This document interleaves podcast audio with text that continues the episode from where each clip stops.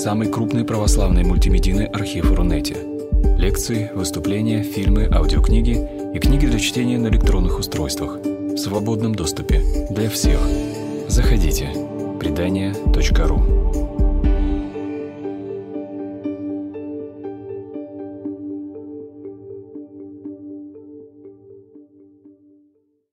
Добрый вечер. Меня зовут Дмитрий Строцев. Я здесь второй раз на предании. Вот очень благодарен организаторам, которые меня настойчиво звали еще раз при, прийти и что-то рассказать. А, что мы сегодня представим и покажем? А, у нашего вечера есть такая предыстория, я ее расскажу.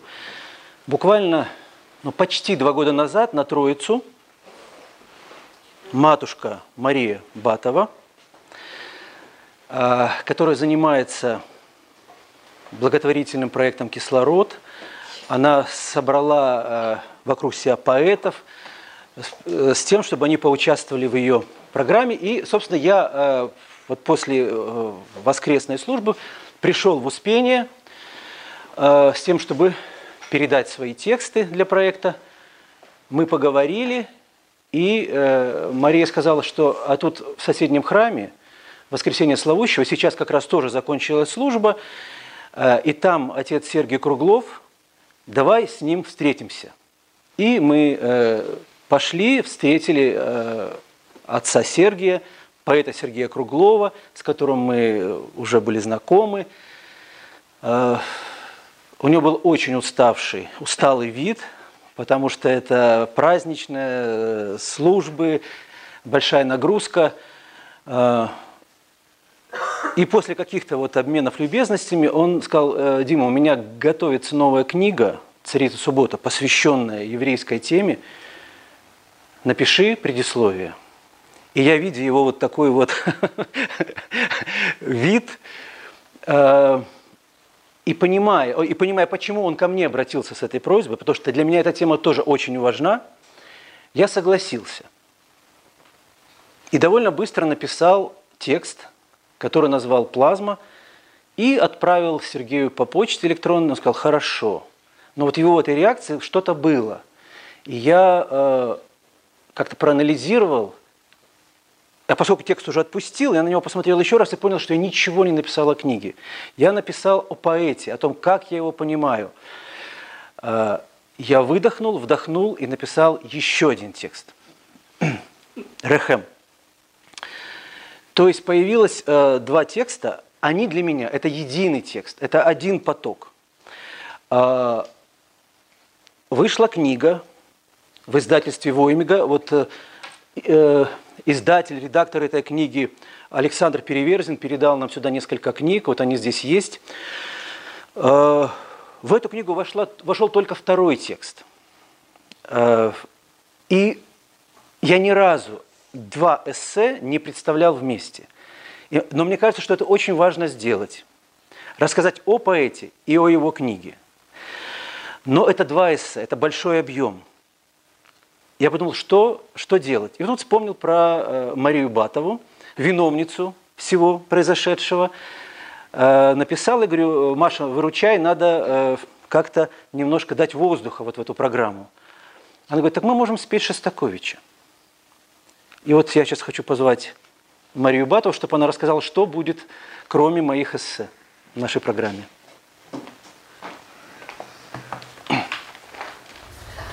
Добрый вечер.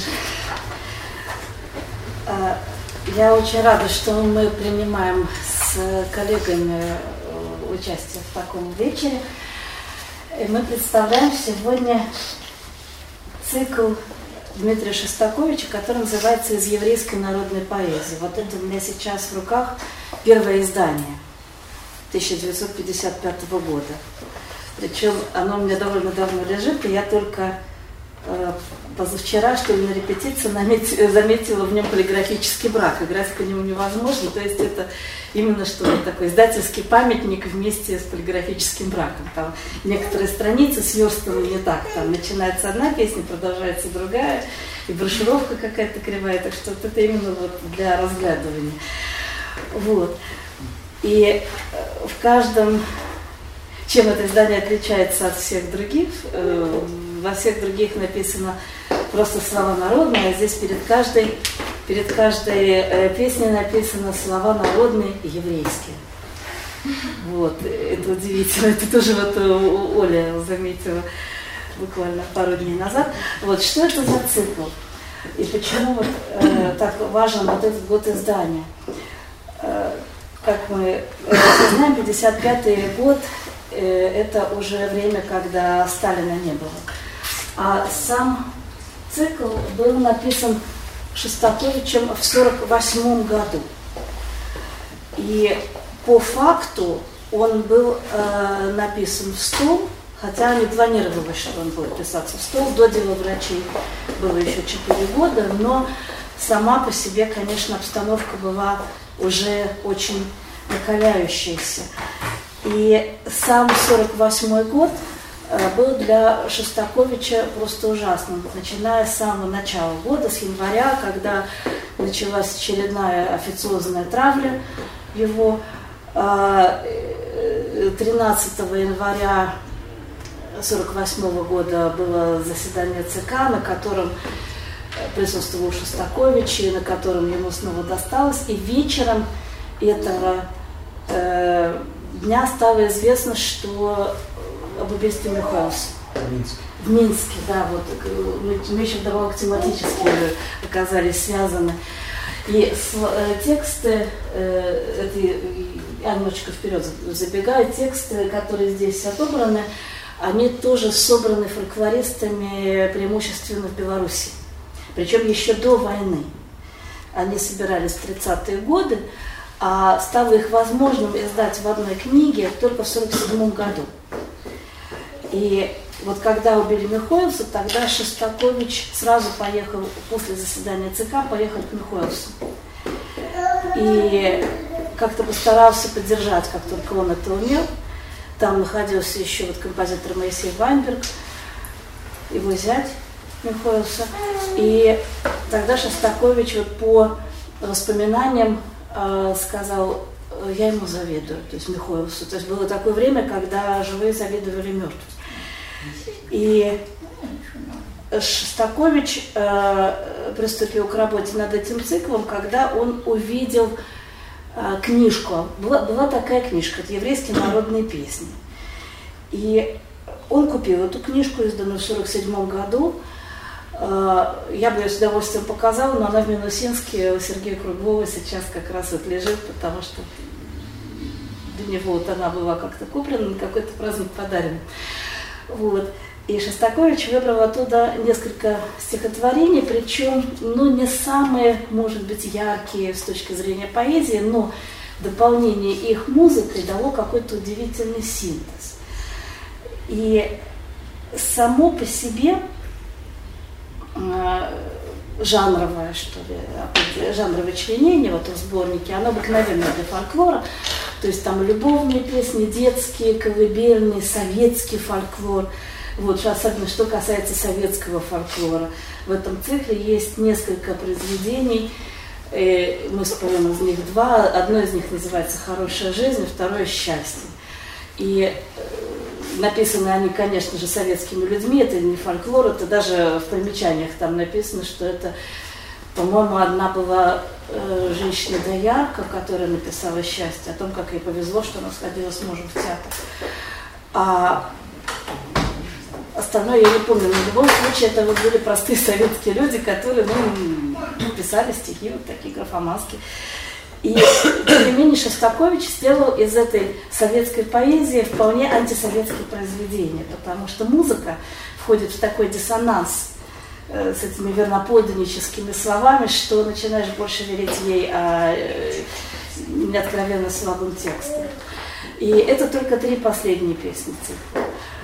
И первые восемь э, песен цикла, они посвящены, э, ну, как бы жизни э, евреев в, в дореволюционное, в досоветское время. Например, в таких песнях, как песня о нужде, там вот это вот э, коза ест солому с крыши, там что-то совершенно невероятное происходит, немножко шагаловская такая картина. Вот. Потом колыбельная, ну понятно, там тоже даже упоминается царь. Э, Твой отец в цепях в Сибири, поет мама. Ну, понятно, какую Сибирь мы имеем в виду Шостакович. Или песня э, перед долгой разлукой, которая может быть вполне воспринята как абстрактная такая любовная песня, когда расстаются Абрам и Рива. И тем не менее музыкальный контекст и общий контекст, он дает основания для такой трактовки, как будто за Абрамом пришли, и они действительно надолго, если не навсегда расстаются. Это тоже очень слышно.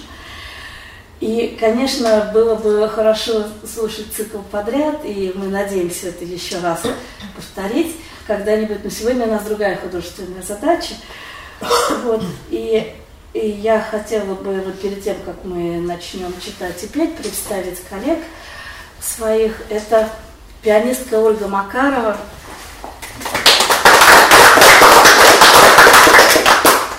контральта Рената Мустафина тема Михаил Анзелевич. Вот. И мы начнем тогда вот с самой первой песни цикла, песня об умершем младенце. Да, а я буду читать свои эссе и объявлять музыкальные номера. И просьба между номерами не аплодировать, вот, чтобы все было как вот на одном дыхании.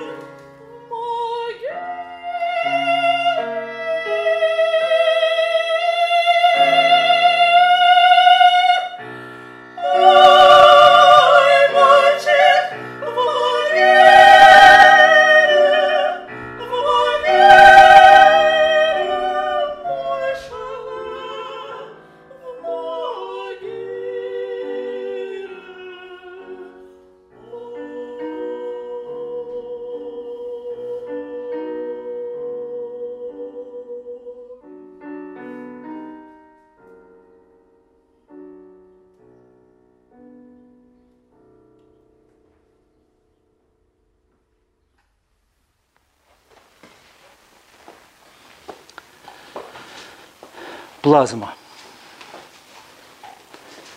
Усопшие дети. Крепко ли вы спите? Ага, как бы не так. Усыпи-ка их, где там? Шум, возня в детской, скачут по кроватям, битва подушками, перистое и кучевое белое под самый потолок.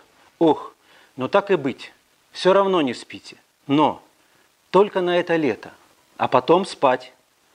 Бог включает им яркий свет, превращает летучий подушечный пух в купы, караваны, поля взбитого мороженого, и прямо из кроватей, кто рыбкой, кто солдатиком, а кто и так, в голенастую детскую неуклюжую раскоряку со смехом ныряют вниз, в облака ванильного, лимонного и ромашкового, в яркую июльскую голубизну. Сергей Круглов «Бесконечный июльский день». Ежедневный инерционный маршрут. Электричка. Подросток из пригорода. В город. Учиться. Километры километров. Тысячи. Тонны секунд. Надо. По мере движения вагон заполняется, зарастает изнутри человеческим мхом. Все разные. Разные типы. Разные. В зной, в стужу, в дождь и снег. Но все складывается. Пазл складывается, как всегда. Картежники обретают друг друга и успевают сыграть круг. Родственные души находятся и успевают наговориться. Афени, корабейники всех мастей идут сквозь вагон с завидным ритмом. Все разные. Товары все более новые и неожиданные. Стратегии все более изощренные и успешные. А вот музыканты с гитарой, с баяном, все разные, все безнадежно разные. Подросток, спроси его, ничего не ждет. Ничего. Он нормальный. Просто едет, как всегда. Заглядывает в карты через плечо соседа. Успевает словить и отбросить венозный бубнеж за спиной. Крутится. Ничего не ждет. Просто переходный возраст. Еще человек. В полголоса отвечает дотошному соседу. Не все, что говорит, получается расслышать. Или не все получается понять. Но сама речь, как исполнение ожидания. Подросток ничего не ждал – но вот уже ловит слова как обещанное, погружается в речь как в свободу, вдруг видит себя в потоке каменного, заледенелого, чувствует с неудержимым ликованием, как оживает тело, как разгоняется в жилах кровь, чувствует, что уже не погибает, уже не погибнет. Вдруг понимает, что отец и мать должны заговорить по-новому, тогда договорятся и помирятся. Они в порочном кругу, а выход рядом.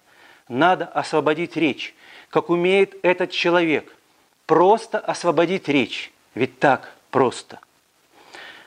Так было со стихами Елены Шварц у меня, когда впервые задохнулся, влюбился. Ткань сердца расстелю спасителю под ноги, когда он шел с крестом по выжженной дороге, потом я сердце новое сошью. Изумление, восхищение, никакого желания исследовать, только следовать, принять эту скорость, разделить эту решимость. Потом, потом пошли встречные преткновения, недоуменные вопросы. Ну, чем она не такая? Чем ты счастлив? Что в этом для тебя? Ну, понимаете, понимаете, есть в архитектуре понятие необходимых и достаточных связей. Я по образованию архитектор. Табуретка устойчиво стоит на трех ножках. Необходимы три ножки, на двух не устоит. Но трех достаточно – да, можно поставить и на четыре ножки, для тех, кто любит раскачиваться. Опять уже избыточно, понимаете? Шесть, семь, восемь уже просто смешно, глупо, пошло. Поэты так стремятся укрепить свой стих. Говорят, смотрите, у нас и рифмы, и ассонансы, и размер, и ритм. Все на месте. Комар носа не подточит. Наши стихи крепче, чем у Шварц. Но, дорогие, Ваши наши стихи, табуретки стоят прочно, стоят на сорока ножках, а у Лены по недосмотру ли, по небрежности, то одна, то другая ножка отвалится на бегу. Стих на одной скользит, не падает, а то и без ножки подпрыгнул, летит. Понимаете? Не поминайте. Выламывайтесь руки, голова, летай из правой в левую ладонь, до соли выкипели все слова, в престолы превратились все слова, и гнется, как змея, огонь. Трещите волосы, звените кости, меня в костер для Бога щепкой бросьте – нам не бывает больно мучений, мы не знаем и землю, горы, волны. Зовем, как прежде, раем, о Господи, позволь Твою утишить боль, щекучащая кровь, хохочущие кости, меня к престолу Божию подбросьте. Елена Шварц, танцующий, танцующий Давид. Но к чему эта скорость? Зачем этот полет? Скажут знающие люди. Мы на своей земле стоим. Да, затвердеваем, да, каменеем заживо, но камень наша Родина. Нет, смотрите. Даже трава, что она делает? бежит из земли, выкручивается, протискивается между глыб и бросает копну зелени вверх. Рыбы выползают из воды, звери выбегают из нор, птицы вылетают, как из прощи вверх, как будто что-то зовет, как будто Родина там, высоко. Но человек не летает, остановит меня, и прыгает невысоко. Но мысль, но речь, тайна тайн, упование вещества, миллионы лет кропотливых усилий ради освобождения от тысячи тысяч многотонных избыточных связей, от гири, ради движения, ради того, чтобы в конце концов побежала кровь, разбежалась мысль, чтобы набрать скорость и полететь. Но к чему эта скорость? Зачем этот полет? Эх, мы в порочном кругу. Надо освободить речь. Кто-нибудь это умеет? Может ли быть что-то доброе из Минусинска? Поэт Сергей Круглов.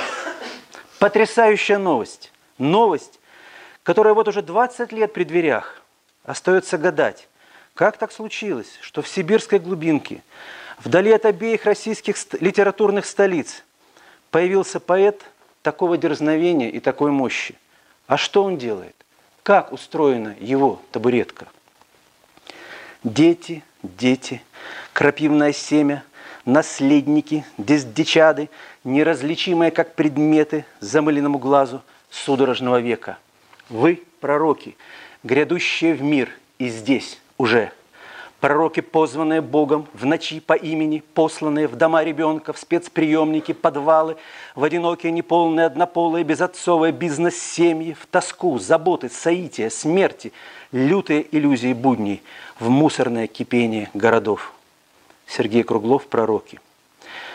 Если показать тексты Круглова первому попавшемуся пассажиру электрички, тот, бросив беглый, самый поверхностный взгляд, сразу заметит – что это не стихи, а проза, что нет в них ни рифмы, ни поэтического размера, нет даже какого-никакого очищенного синтаксиса, по которому распознается свободный стих, верлибр. Так, а ножки вообще есть? Или эта странная штука просто прозаически лежит на земле? Да нет, не лежит. Несется так, что дух захватывает, летит. Поколение пророков. От чего думаешь этот? Так зол, Ненавидит и мать, и бабку, и педагога. От чего в тетрадях остро и кровь чертит? На кого в кармане китайский нож выкидной носит? Взгляни, разве не блистает в этом профиле огненная ярость, ревность Ильи, коего ноздри переполнил смрад валов? А этот аутично, ФМ раковином залепивший уши, во что смотрит? Думаешь, в миры травы, в недра электронных бродилок? Взгляни, взгляни в эти восхищенные очи, Зрачки предела достигшее зрение, не новый ли Иезекииль зрит колесницу. Обычная проза похожа на сыпучее вещество, песок или гравий.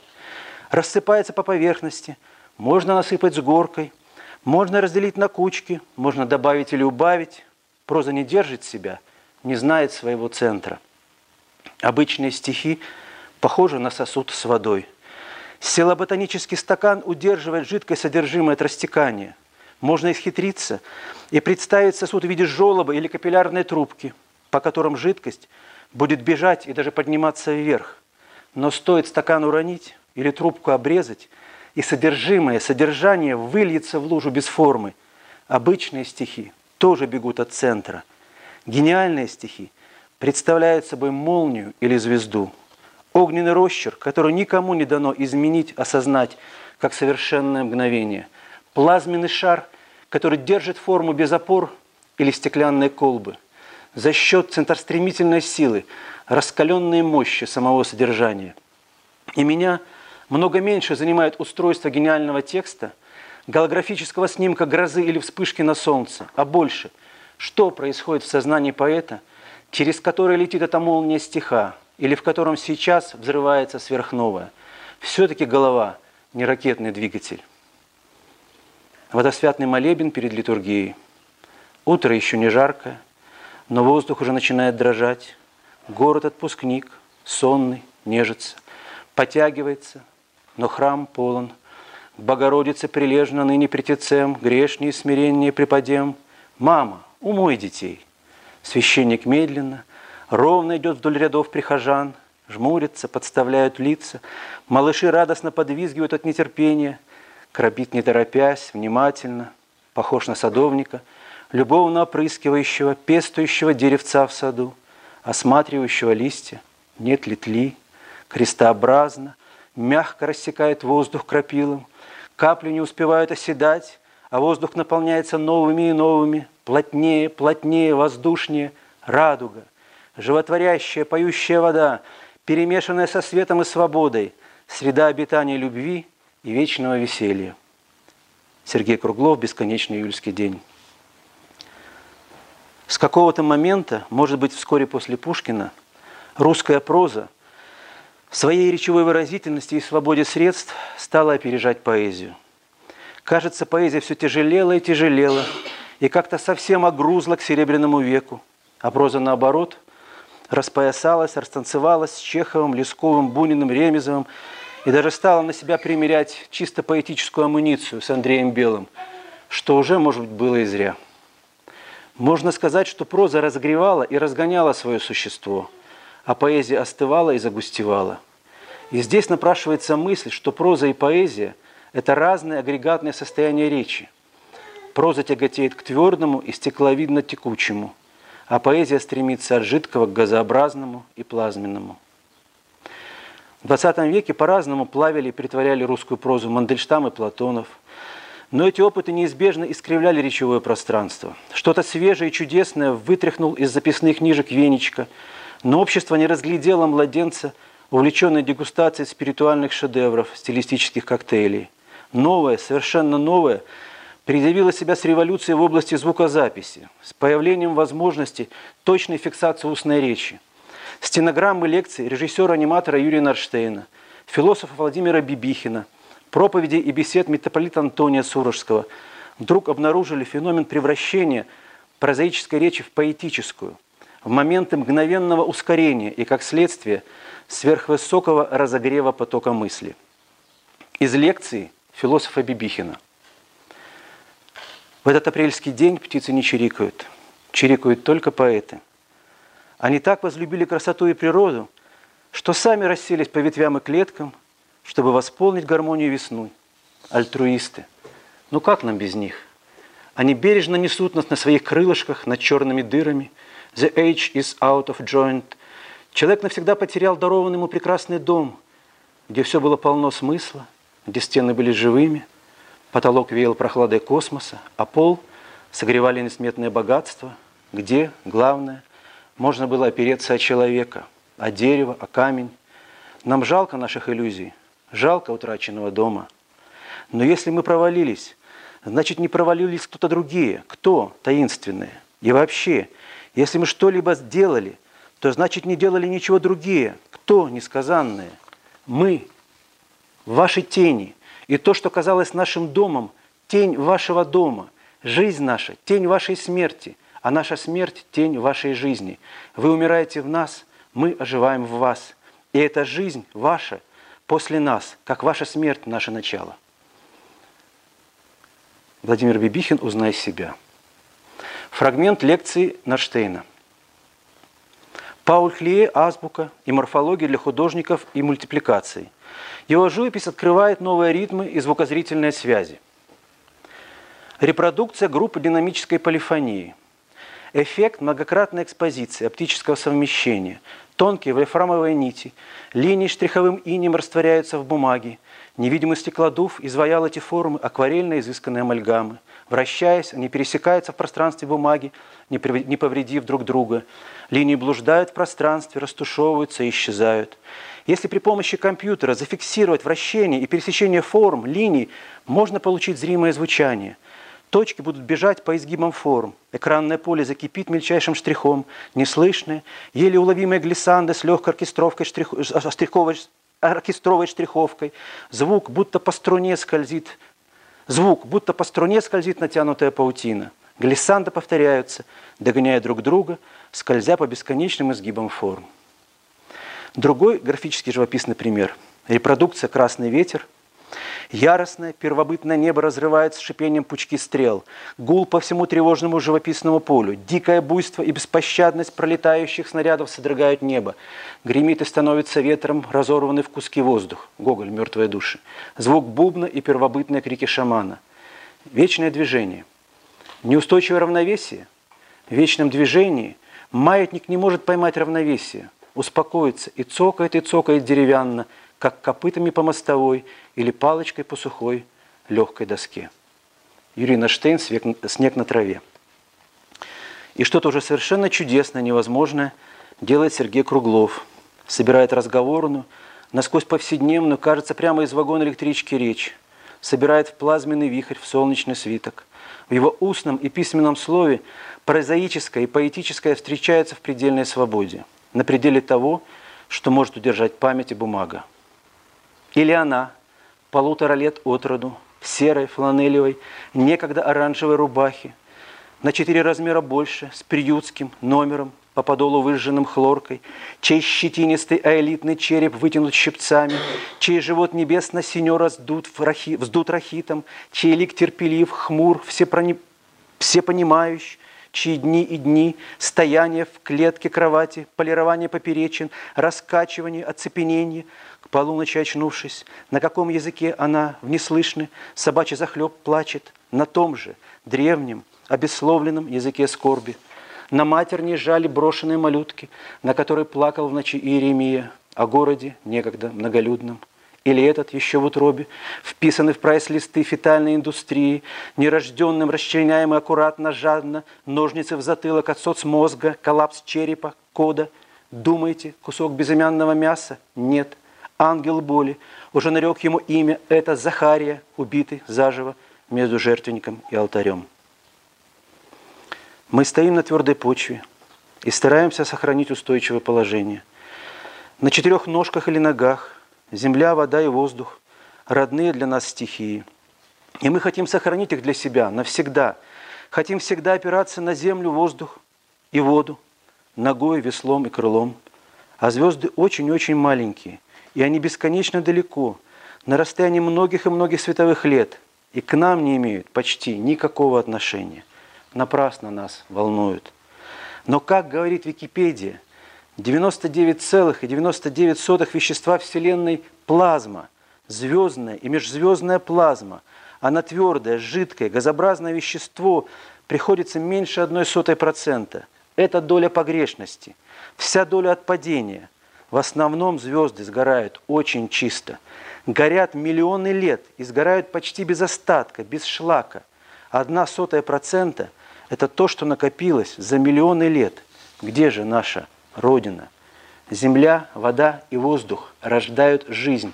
Жизнь как стремление домой, стремление отпавшего и остывшего вещества домой, в плазму – через медленное и трудное освобождение от избыточных связей, туда, где ликование и свобода. Мы, как говорит митрополит Антоний, в нашем телесном состоянии никогда не проникнем в звезду, ни рукой, ни глазом, ни вооруженным глазом.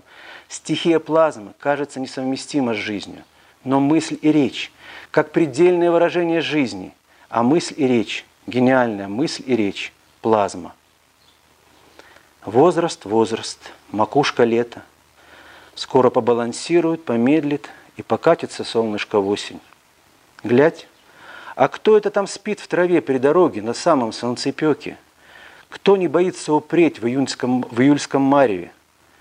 А это моя жизнь, моя пожилая соль, спит крепким размаянным сном. Красный лоб, пористый подбородок мешком на ключицах, чага белесой бородавки, все в капельках пота, Вислые мужские груди, растущие из широких, как у братца с умов веснущих, их тряблых, с белесоватыми перепонками подмышек плеч, расперли тесный линялый ситец, тройные четверные валы на боках грузно текут в залив, так и не родившего лона, на взгорье бедер, ностальгической картой былого хоженого, стертой на сгибах, раскинута на икрах верикозная выпуклая сеть – Муравей путешествует желтыми трещинами сбитых подошв.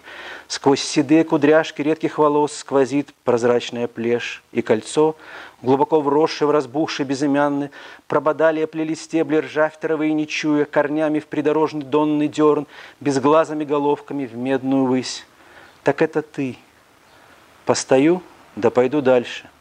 Путь не близок, а ты спи, моя золотая, под, алусом, под алым парусом полдня. Не буди тебя до поры до времени Божий гром среди ясного неба. Сергей Круглов «Бесконечный июльский день». Однажды мать и отец возвращались из города домой после праздника. В большой толпе соседей и знакомых.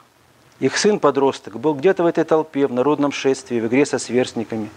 Так им казалось. Но они ошибались.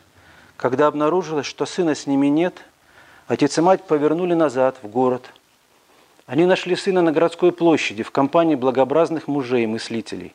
Сын говорил, а взрослые со вниманием его слушали. Со вниманием и счастливым изумлением. То, что они слышали, речь подростка, было из области невозможного. Ведь мальчик не мог успеть, просто не мог успеть развить, освободить свою мысль и речь до такого блаженства. Они, мужи, зачерствевшие у рад невозможного, сокрушенные в изнеможении, изо дня в день, из года в год с ревностью, приступающие к вратам невозможного. Они, мужи-мыслители, понимали, что слышат речь из уст подростка, как из недр самого невозможного, и слушали с мудрым благоговением.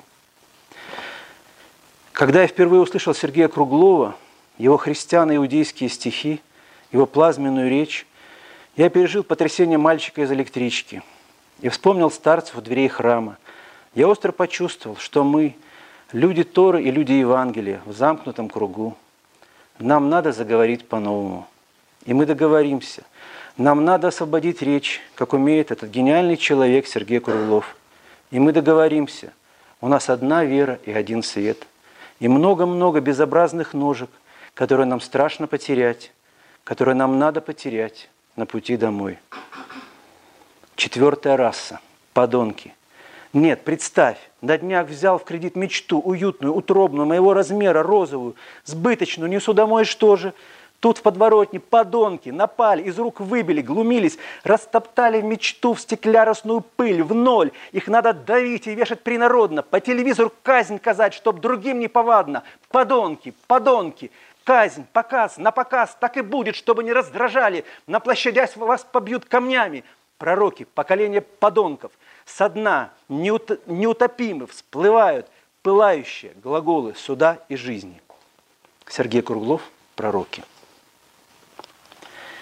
И мы возвращаемся к Шостаковичу. Заботливая мама и тетя –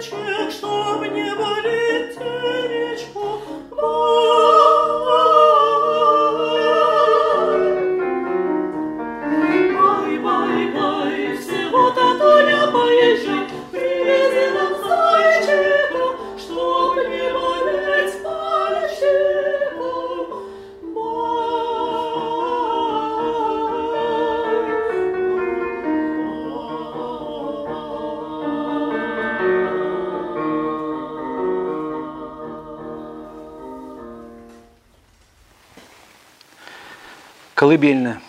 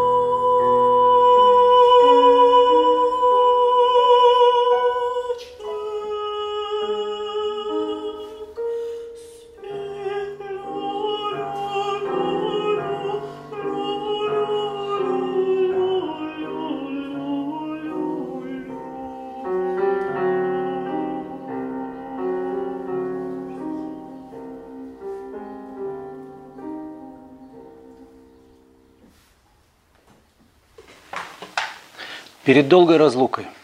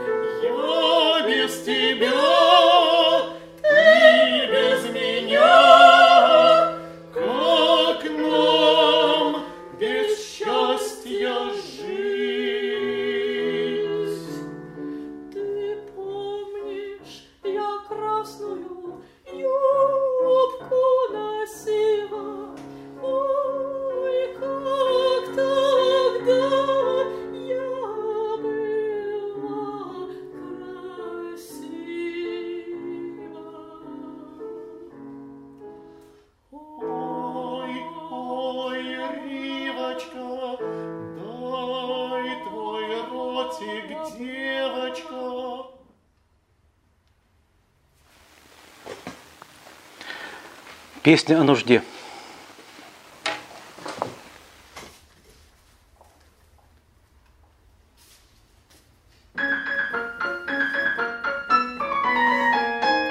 Крыша спит на чердаке под соломой сладким сном в колыбельке спит дитя без пеленок нагишом. Гоп, гоп, выше, выше, сказал солома с крыши. Гоп, гоп, выше, выше, сказал солому с крыши. Ой! Колыбель на чердаке, получок нет как беду, радость он мою сосет, мне оставив лишь нужду. Гоп, гоп, выше, выше, не сказал солому с крыши. Гоп,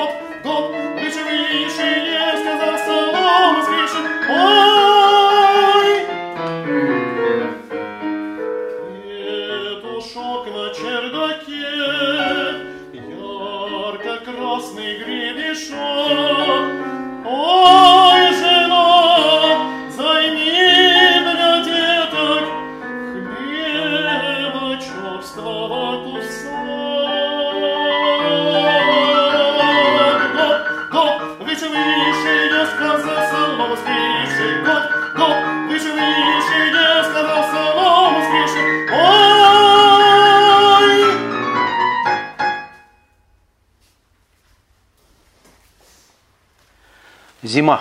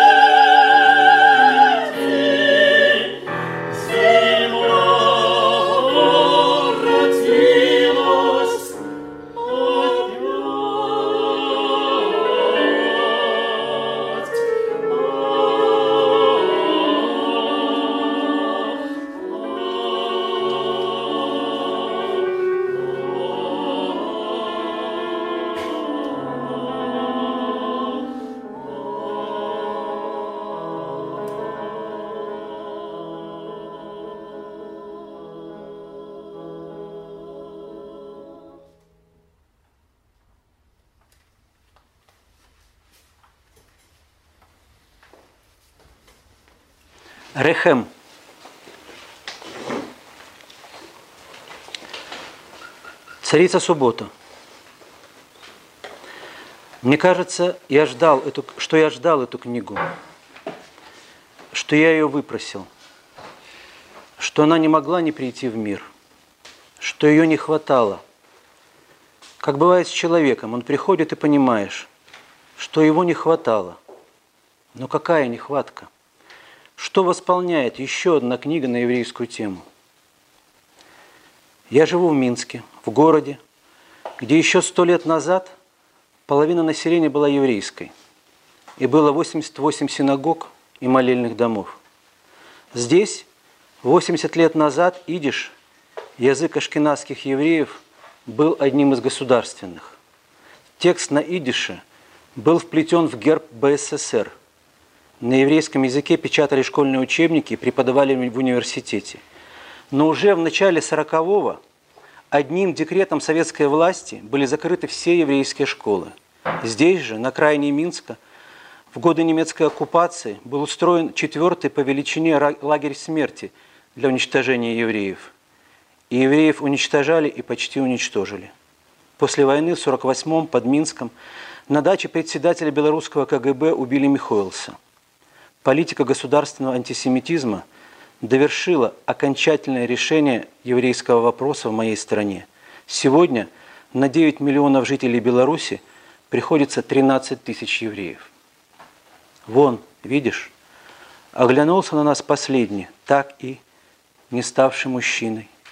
Курчавые перья, кипчонка на бок, внимательный, мудрый, удивленный, карий, взгляд одним боком, по птичьи, Тонкий, горбатый желтый клювик, кадык вверх-вниз по горлу, единственно, неизгладимый, как утверждал один спец по, пубер, по, по пубертатной орнитологии, мужской признак.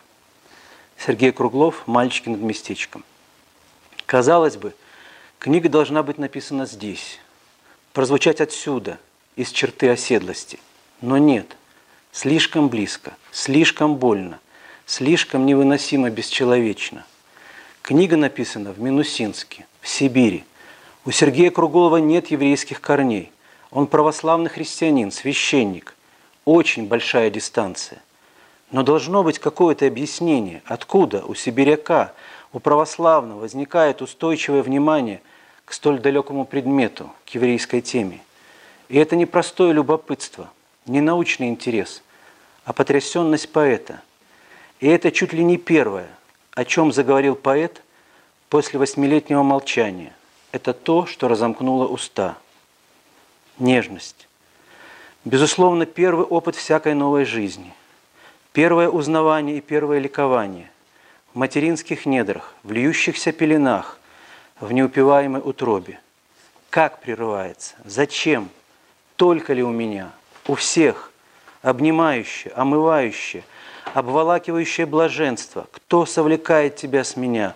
Кто роняет, швыряет мою ноготу в колючих, ранящий холод? Какой тренер духа? середина 90-х. Круглов пишет резкие, как рваный стеклянный край стихи. Пряный запах земли и крови покалывает ноздри. Публика завороженно, медленно глотает сладкий самоубийственный танец. Поэт в каком-то иступлении сжигает все свои рукописи, выбрасывает библиотеку и принимает крещение в православие. Как бы кода. Но как это вообще возможно?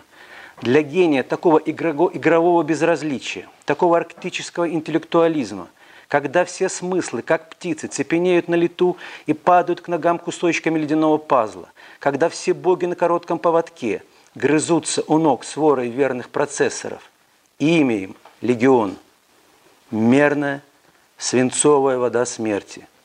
Помилует, какая глупость.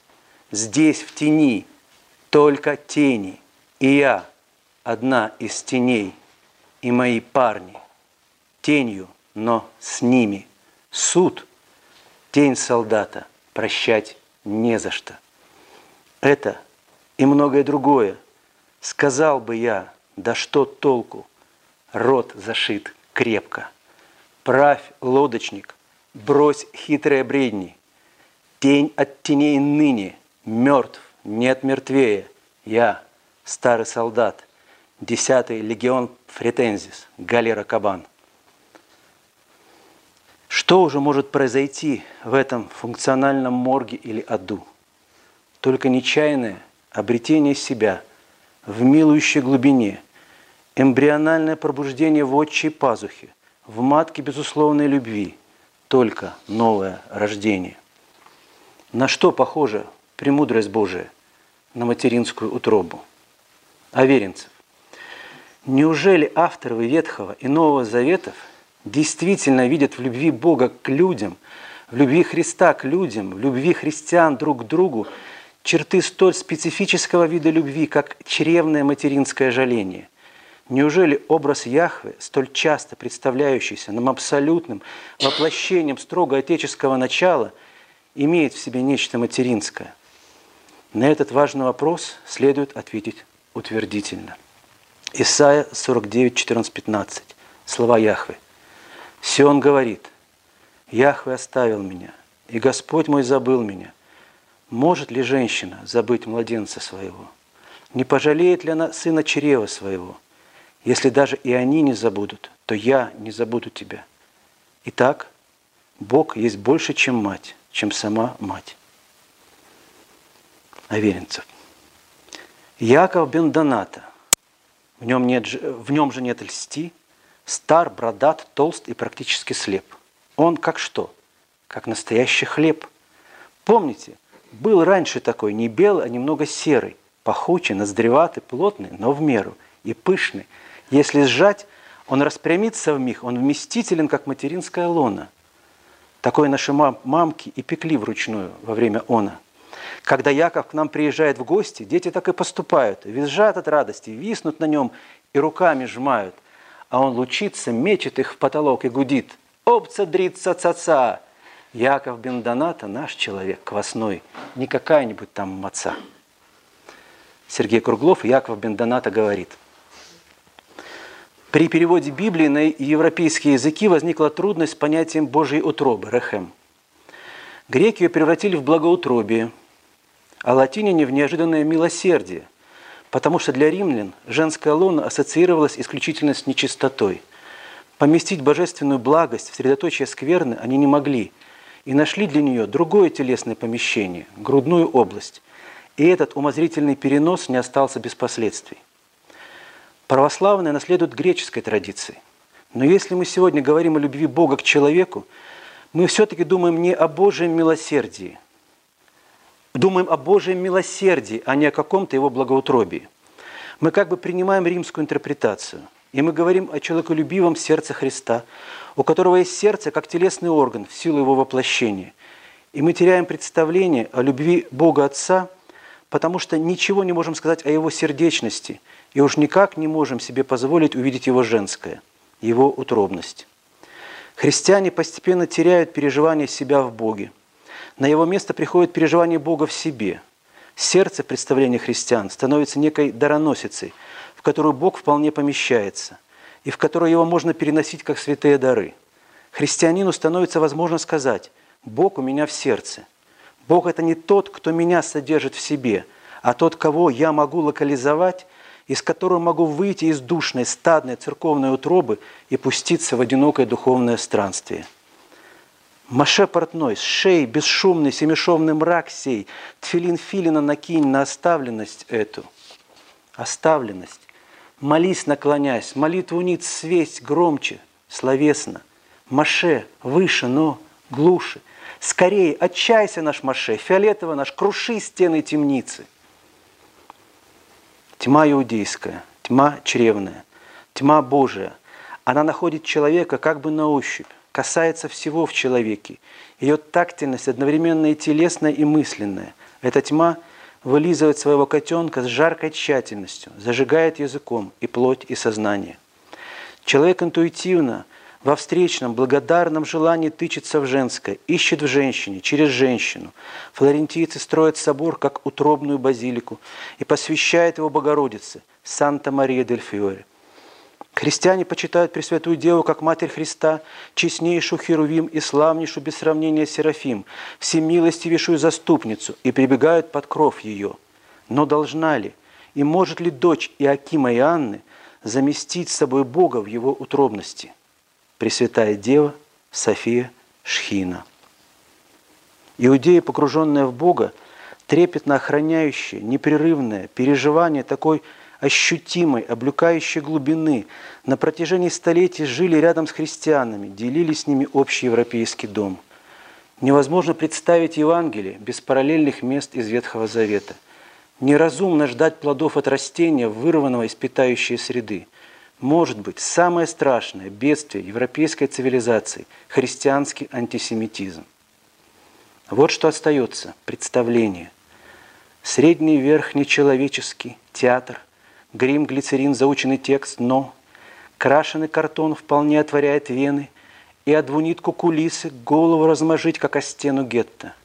Перебери гербарий в фойе фото.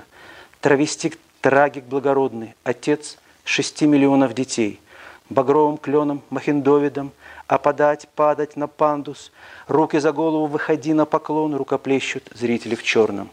Это мы, валящие к Богу, спиной к ветру, листья, летящие жгучим осенним дымом, дворник метет. Сергей Круглов, 20 октября 1943 года, закрытие последнего сезона еврейского театра в Вильнюсском гетто. Как евангельское откровение неотделимо от иудейского – так и христианская община не жизнеспособна без еврейской. На протяжении столетий иудейское присутствие в Европе было условием существования для всех христианских церквей.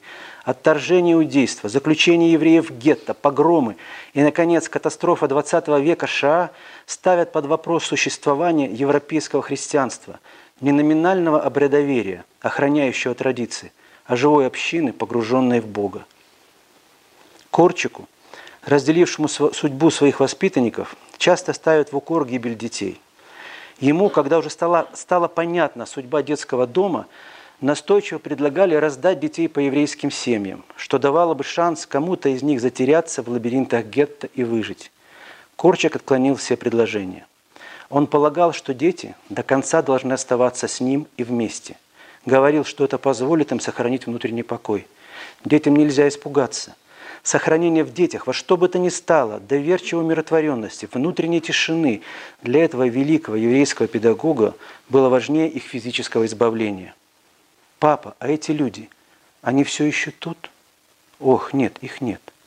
А они не придут? Они не будут больше кричать? Они не будут больше стрелять? Они отдадут нам маму и Осю? Да, рыбонька, да. Ну, ныряй в это озеро. Озеро глубоко, до утра далеко. Спи, ничего не бойся. Папа, а кто там? Маминым голосом так плачет над всеми, над всеми, так поет в камышах. Спи. Это птичка Руах. Летела, летела, на головушку села. Сергей Круглов, колыбельная.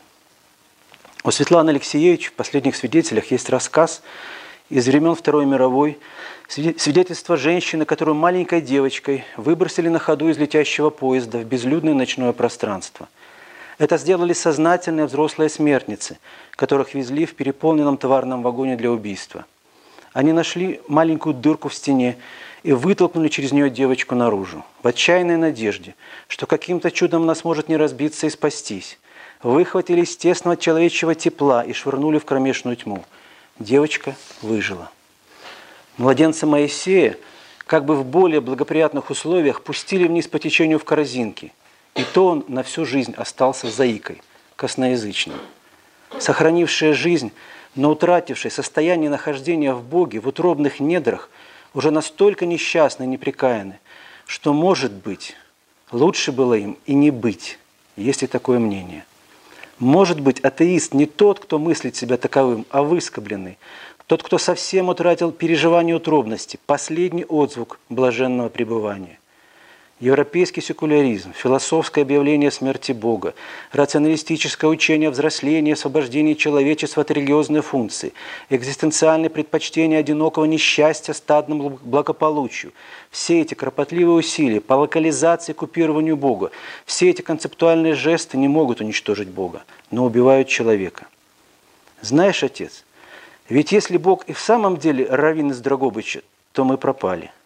Но если Он просто Бог – с кровоточащей мясной пустотой «О» словно вырвали, плотно скрюченными пальцами уцепившись, восемь страниц с рисунками из самой середины, плотной, пряной, трепещущей, как влажная роза книги, то ничего, может, еще живем. Сергей Круглов, Бруно Шульц. Я вырастал в безбожной семье. Бабушки и дедушки по обеим линиям были первыми комсомольцами, советскими учителями 20-х, брошенными – на борьбу с безграмотностью и вредными религиозными предрассудками.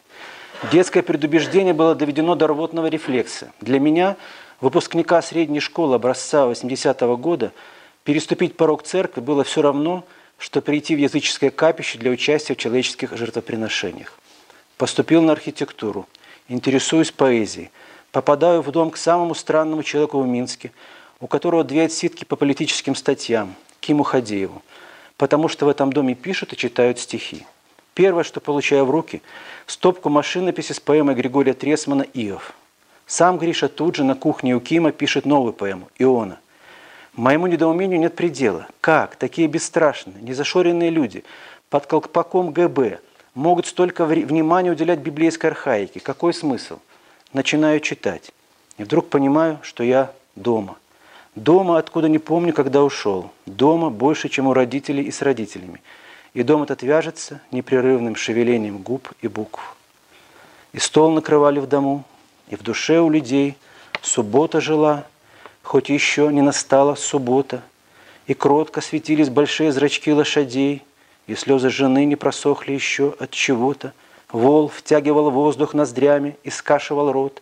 Осел затрубил во дворе, пересилив икоту – Иов распряг и развьючил оставшийся скот, и корм положил, и скотина познала субботу. Мух с крупа сгоняла ослица ленивым хвостом, стояли рабы, расстелив у стола одеяло. Иов домашних позвал в ожидающий дом, и солнце за землю ушло, и суббота настала. Григорий Тресман, Иов. Как же быть тому, чья исподняя реальность тревога? Как родиться выскобленному? Как от страха шагнуть к желанию? Жан Манье, современный подвижник, основатель общин «Ковчег» и «Вера и свет», приглашает оглянуться на самых бессмысленных, на оставленных и тут же забытых, на заключенных в дома безумные и отчаянные, на тех, для кого любое прикосновение – ложь и ожог. Иногда нужны годы и годы, десятилетия нежности, чтобы зачать счастье, чтобы стеклянную вату притворить в околоплодные воды – Иногда достаточно одного окрика выстрела, чтобы прервать беременность. Однажды к митрополиту Антонию обратилась девушка-еврейка, которая искала духовного окормления и общения, но сомневалась в христианстве. Владыка предложил ей ходить на службы и пообещал со временем ответить на больные вопросы. Вскоре, по доверию к нему, девушка приняла решение креститься. Но на свою беду крестилась она не у митрополита Антония, а у другого священника. И тот батюшка, едва совершив чин крещения, сразу напутствовал новорожденную во Христе. «А теперь ты должна всю оставшуюся жизнь каяться за грехи твоих предков, которые нашего Бога распяли». «Видишь, — говорит деда, — как зверски Христа распяли.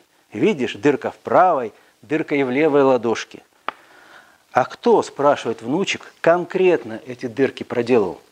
Ну, говорит деда, свинцовой устои ему повелевают, но мягкая, старческая, болючая совесть зазрит, не велит врать ребенку. Но вот эту дырку сделали злохищные иудеи. Сергей Крылглов «Сколько?». Девушка в отчаянии вернулась к владыке Антонию. Узнав о случившемся, владыка благословил ее впредь не общаться со священником изувером. Блажен тот, у кого всегда под рукой митрополит Антоний Сурожский. Если церковь не сама нежность, а хоть что-то другое, то она жалкая ложь и ожог. Зачать выскобленного способна не жестоковыйная зависть и не самоупоенная сентиментальность, а безусловно материнская нежность – раздающая чревную плоть на бинты. В 2001 я написал небольшую прозу «Кавказ радости», где рассказал о своем неожиданном обращении к крещению в Тбилиси, куда отправился автостопом с друзьями и с выставкой художественной фотографии, но безо всякого религиозного чувства. Здесь, в Грузии, оказалось естественным то, что дома в Беларуси для меня образца 88-го было немыслимо. Здесь не было барокко, Здесь в пяти минутах ходьбы от караван-сарая на улице Ираклия II, не отвлекаясь на воду Лагидзе и Хачапури, приютился древний шестого века темный-притемный баптистерий. Сюда, однажды зайдя из любопытства, я стал приходить не за тем только, чтобы укрыться от палящего зноя, но чтобы остановиться и встретиться с собой и тобой. Я опускался на скамейку почти в полной темноте. Меня как бинтами обматывал слоистый прохладный воздух. Я просто привыкал к этой дневной ночи в этой рукотворной пещере. Здесь я освобождался от мысли, от боли, от того внутреннего крика, который не оставлял меня в покое нигде больше. И я не мог не принять это.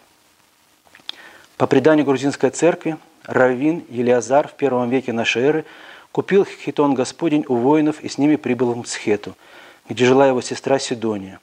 Сестра взяла из рук брата хитон и тут же умерла. Сам хитон не смогли забрать из ее мертвых рук – и похоронили женщину вместе с ним. Сначала на могиле Сидони вырос высокий кедр, потом была построена первая деревянная христианская церковь, а затем величайшая грузинская святыня – храм Святец Хавели, животворящий столб. Наверное, неудивительно, что иудейская община в Грузии всегда была окружена особым почитанием местных христиан.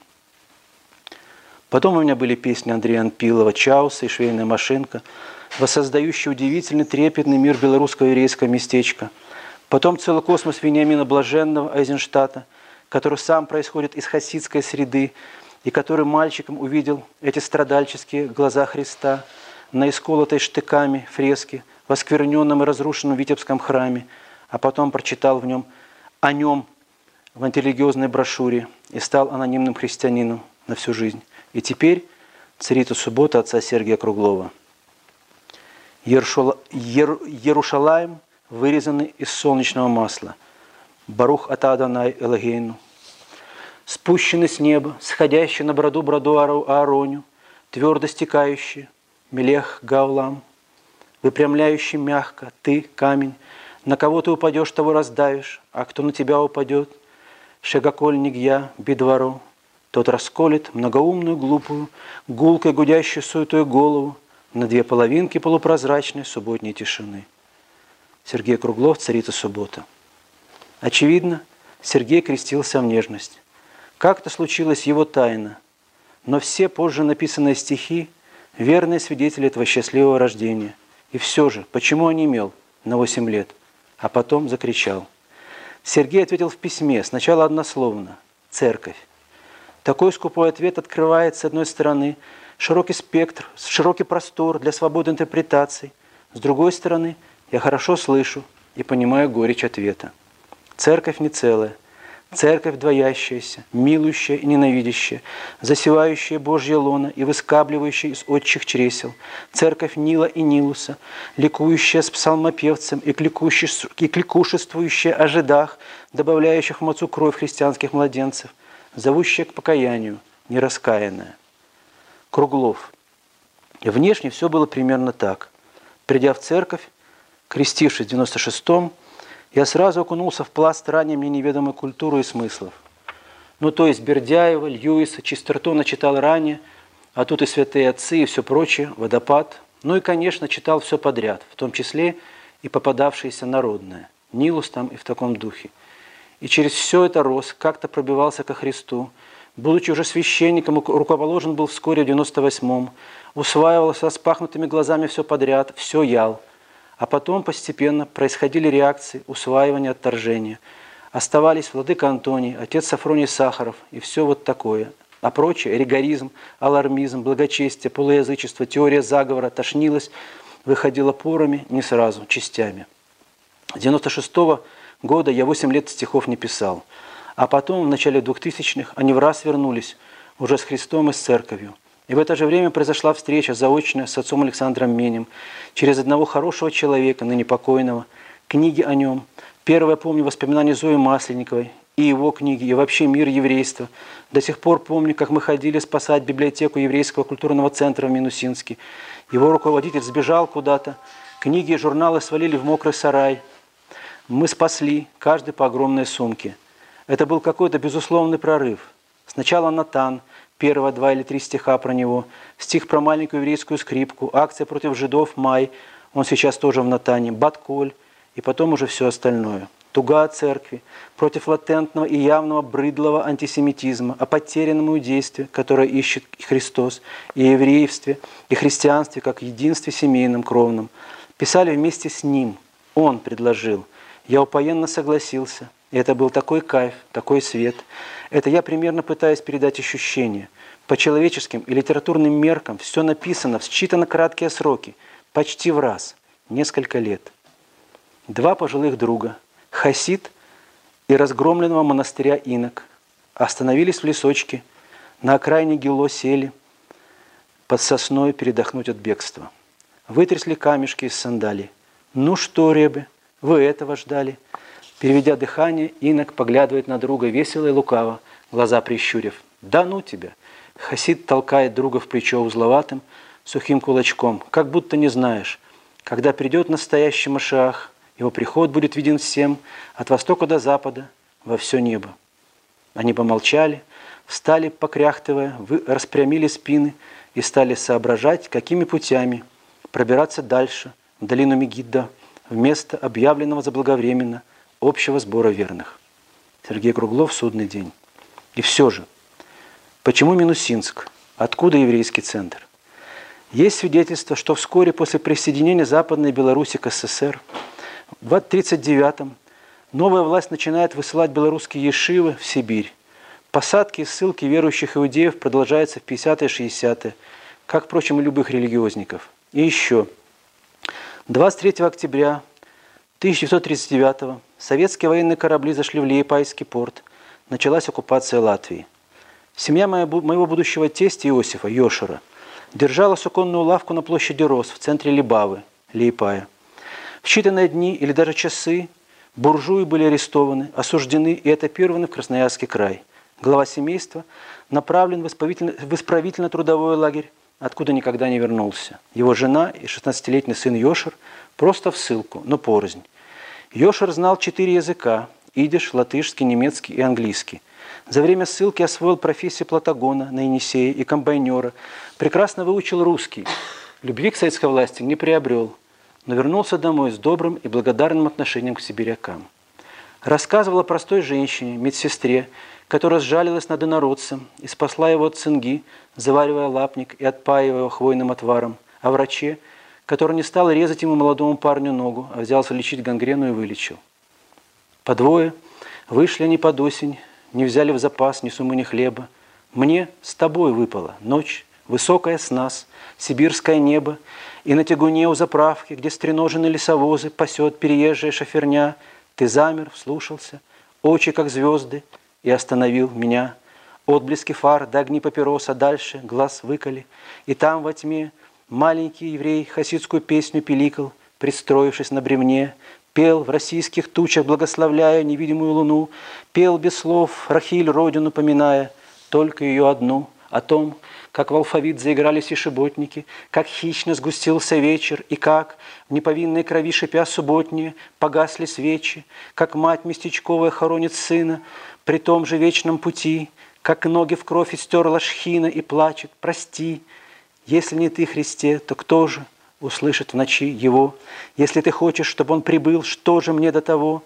И слушали мужики-шофера и лица, порастали быльем, Новый Израиль, внуки Исава, Любители чечевицы, думая о своем, мы двинулись, дальше обочиной трассы и зыбка, таяла так легко, в ночи маленькая еврейская скрипка, и до утра далеко. Видимо, в этом краю, где живут потомки ссыльных и каторжных, у людей в поколениях выработалась особая чувствительность, то есть особая чувствительность, то самое чревное жаление по отношению ко всякому выброшенному из жизни, выскобленному.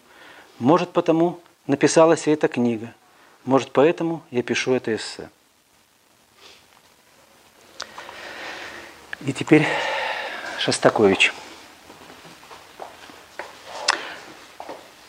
Хорошая жизнь.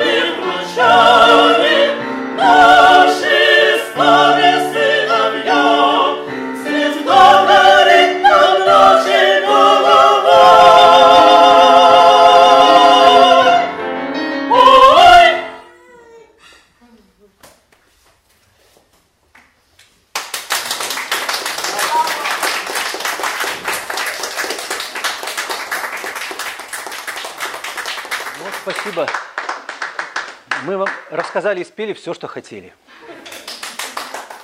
Ну, давайте я в продолжение темы Либавской. Да, надо, надо подождать. Коротко.